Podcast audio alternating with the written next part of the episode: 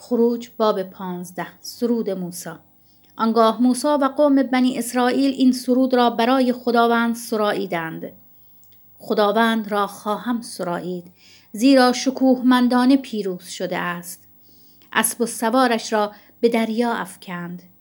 خداوند قوت و سرود من است. او نجات من گشته است. این است خدای من. او را خواهم ستود. اوست خدای پدر من. او را بر می افرازم خداوند جنگاور است. نام او یهوه است. عرابه ها و سپاه فرعون را به دریا فرو افکند. افسران برگزیده فرعون در دریای سرخ غرق گشتند. آبهای ژرف آنان را در بر گرفت. همچون سنگی به اعماق فرو شدند.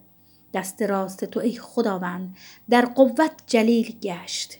دست راست تو ای خداوند دشمن را در هم شکست. در عظمت جلالت مخالفان را سرنگون کردی. آتش خشم خیش را فرو ریختی و ایشان را چون خاشاک سوزانید. بادبینی تو آبها را بر هم باشت. آبهای روان همچون توده ای بر پا ایستاد و آبهای ژرف در دل دریا منجمد گشت. دشمن گفت از پیشان می‌روم و بر ایشان چیره میگردم. غنیمت را تقسیم می‌کنم و از ایشان سیر میگردم. شمشیر خیش بر می‌کشم و دستم هلاکشان خواهد کرد. اما تو با دم خود دمیدی و دریا ایشان را پوشانید.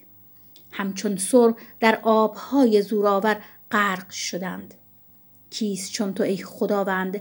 در میان خدایان کیست مانند تو؟ زورآور در قدوسیت مهیب در جلال و به عمل آورنده شگفتی ها دست راست خود را دراز کردی و زمین ایشان را فرو بلعید. قومی را که رهانیدی در محبت خیش هدایت نمودی. ایشان را به نیروی خود به مسکن مقدس خیش رهنمون شدی. قومها شنیدن و لرزه بر اندامشان افتاد. استراب بر اهل فلسطین مستولی شد. رهبران عدوم وحشت کردند و سران موآب لرزیدند. اهل کنعان جملگی غالب توهی کردند. ترس و وحشت ایشان را فرو گرفت. در اثر قوت بازوی تو. چون سنگ بی حرکت گشتند.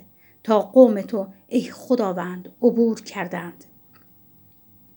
تا این قوم که خریدی عبور کردند. ایشان را داخل ساخته بر کوه میراث خود قرس خواهی نمود. همان ای خداوند که تو آن را مسکن خود ساخته ای. در قدسی که دستان تو بنیان نهاده است خداوند پادشاهی خواهد کرد تا ابدالآباد.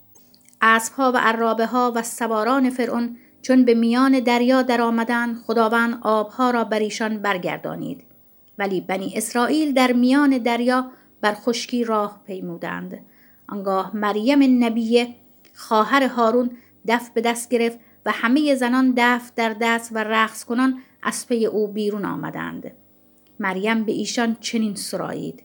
خداوند را بسرایید زیرا شکوهمندانه پیروز شده است. اسب و سوارش را به دریا افکند. آبهای ماره و ایلیم. سپس موسی اسرائیلی ها را از دریای سرخ کوچانید و ایشان به صحرای شور رفتند. آنها سه روز در صحرا سفر کردند بی آنکه آب پیدا کنند. آنگاه به ماره رسیدند ولی نتوانستند از آب آنجا بنوشند. زیرا تلخ بود. به همین جهت آن مکان را ماره نامیدند. پس قوم شکوه کنان به موسی گفتند چه بنوشیم؟ موسی نزد خداوند فریاد برآورد و خداوند چوبی بدون نشان داد. موسی چوب را به آب انداخت و آب شیرین شد. یهوه در آنجا فریزه و قانونی برای ایشان وضع کرد و بدین گونه آنها را آزمود. فرمود اگر به دقت به صدای خداوند خدایتان گوش فرا دهید و آنچه را در نظر او درست است به جا آورید. اگر به فرامین او توجه کنید و تمام فرایز او را به جا آورید من نیز هیچ یک از بیماری هایی را که مصریان را بدان دچار کردم بر شما نازل نخواهم کرد زیرا من یهوه شفا دهنده شما هستم. آنگاه ایشان به ایلیم آمدند که در آنجا دوازده چشمه و هفتاد نخل بود و آنجا کنار آب اردو زدند.